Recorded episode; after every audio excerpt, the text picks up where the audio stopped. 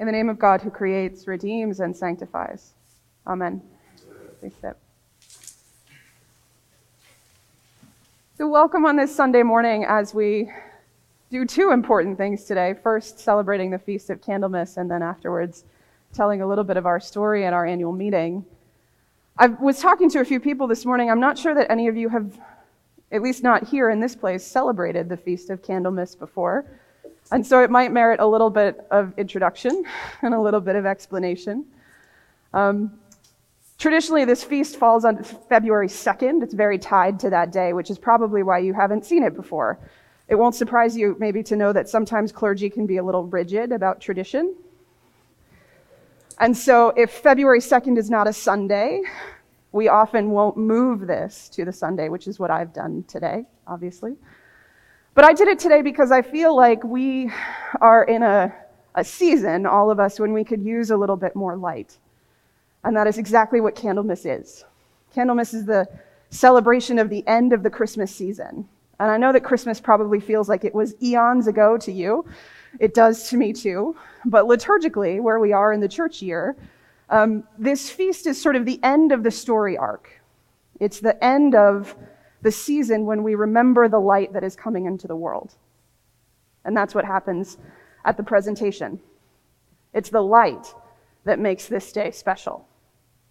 We'll come back to the story in a moment, but a word about the tradition. Obviously, there was a time when candles were much more important in people's lives. We don't necessarily need to light them for everything anymore, but there certainly was a time when they were lit for just about everything. And so it was a real sort of visceral, close, concrete example of the fact that every time you lit one of those lights, it was supposed to remind you of the light of Christ, the light that had come into the world at Christmas. And in particular, after February 2nd, as we make our way sort of through that long part of winter where we're all tired of it and would like it to go away, and as we head into sort of the dark, kind of somber season of Lent, this tradition became a, a really beloved one. So that you would bring your candles to church and have them blessed, or take a candle with you from church. And when you needed a reminder of that light, that light that can never be put out, your candles could help remind you of it. It's a feast of light, a focus on the light. And it is specifically that light that makes the gospel story work today. It's the light that Simeon and Anna see at the presentation of Jesus. Now, the presentation is a traditional thing. The gospel explains it to us a little bit that the firstborn son would be presented at the temple as holy to God and a sacrifice would be made. And so Jesus, being the firstborn, was presented like many, many other children in faithful Jewish families for generations. And yet, there was something different about this day something special about this day. And it's really sort of visible to us in the two people that appear in the gospel. And the first is Simeon. And Simeon is someone that we only really hear about in this story. Tradition tells us that the Holy Spirit at some point showed up in his life and revealed to him that he would not die until he had seen the Christ, until he had seen the redemption of Israel. And that's what happens this morning. For some reason, the Holy Spirit moves him and he goes to the temple. And as this presentation is happening with Jesus, he sees the Christ, the embodiment of the redemption of Israel. And he gives us this beautiful, hopeful prayer that as Christians we've said for generations. And if you joined us at any point in the last two years for evening prayer or for morning prayer, you very likely heard it because it's very often used in those office prayer services. It's a hopeful, striking prayer. Lord, now let your servant depart in peace. For mine eyes have seen the salvation of the Lord, which you have prepared for all the world to see, a light to enlighten the nations and the glory of your people Israel. It's a striking prayer, and it should cause us to ask all kinds of questions like, what does it mean to see the Lord? What does it mean to take that in with your eyes? To see your salvation? And then it's not just Simeon, is it? Then we have Luke, who goes out of his way to tell us about a prophet, a woman whose name is Anna. So, lest you ever hear people tell you there are no prophets and no women that were serving God in, in Scripture, here's a very good example of one, who we also don't hear about anywhere else, just like Simeon. This is the only place that Anna appears. And Luke goes out of his way to tell us that she lives in the temple practically. She's there day and night. She never leaves. She's so utterly devoted to God that she is always there. And for her too today, the Holy Spirit seems to have coordinated this beautiful, generous moment so that she too could see the redemption of Israel in the tiny embodiment of the Christ child. And for both of them, I just you have to you have to just humor me a little bit and try to imagine what it was like for them. They had spent their entire life waiting for this moment, longing, yearning for this one thing, believing that God finally would do something, would act and change the story and change their fortunes and make things better. And then all of a sudden, the Holy Spirit leads them right to it. And it's true.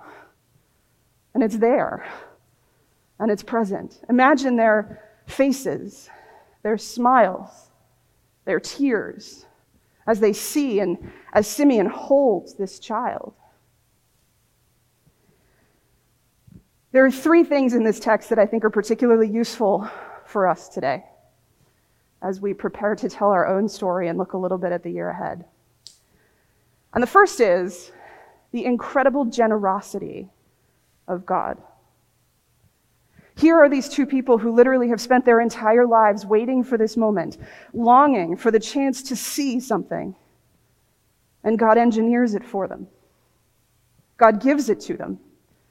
They're longing for it, they're aching for it, they're waiting their whole lives for it. And God says, Okay, now's the time.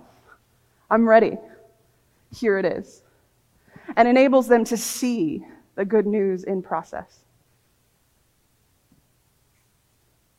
And then there's their joy, both of them. The joy that they must have felt at this generosity, the, the gratitude, the hopefulness about the fact that something was about to change, the fact that God had indeed acted, and that the whole world would be changed. Their joy is palpable in the way that they both respond. They feel an intense joy at seeing the Lord. And then they respond to that joy in a particular way.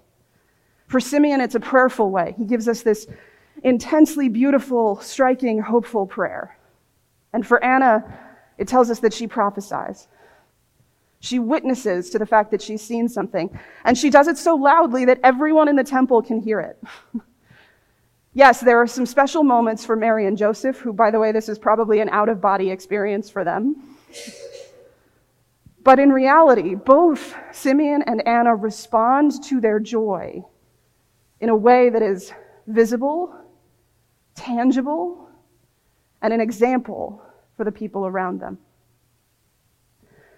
And so, as we prepare for our storytelling and our conversation after this service, as we take a look at the year that's passed, as we always do in every annual meeting, and we sort of glimpse just a little bit of the year ahead, these three things can be helpful for us the incredible generosity of God that we experience in our life together in this place, the joy of Jesus. Now, I have to say, if you're not feeling particularly joyful this morning, I understand. We've been through a really tough couple of years, a tough season. And the invitation for all of us still is to remember, and we'll talk more about this at the meeting, but as much as there are things that have changed, what has not changed is the presence of God among us. The fact that we are resurrection people, the fact that we believe in good news, the fact that God has indeed acted and has given us this beautiful life to live and share together. So there is joy for us to be found in the presence of God and in the presence of this community. And then the real question for us always as Christians is how we choose to respond to that joy. How, after we have a chance to take it in and feel it, and imagine again Simeon and Anna's great joy What is it like when you get the best news? What is it like in your body? What does it feel like? When we have joy like that, when we know the presence of God, how do we respond together? How do we share that part of the story amongst ourselves and well beyond these walls with the people all around us? The invitation of Candlemas is to hold on to that joy and that light. To take the candles with you, we're going to pass, you, you brought some in, and we'll light them at the end of the service. Take them with you. If you brought some from home, you'll take them with you as well. Light them. Remember this incredible, intense joy of Simeon and Anna when you light them that God has acted, that light has come into the world, and that that light can never be put out, ever, by anything, not by COVID, not by difficulty, not by our sin or our failure, not by evil, not even by death. This light that has come into the world can never be put out.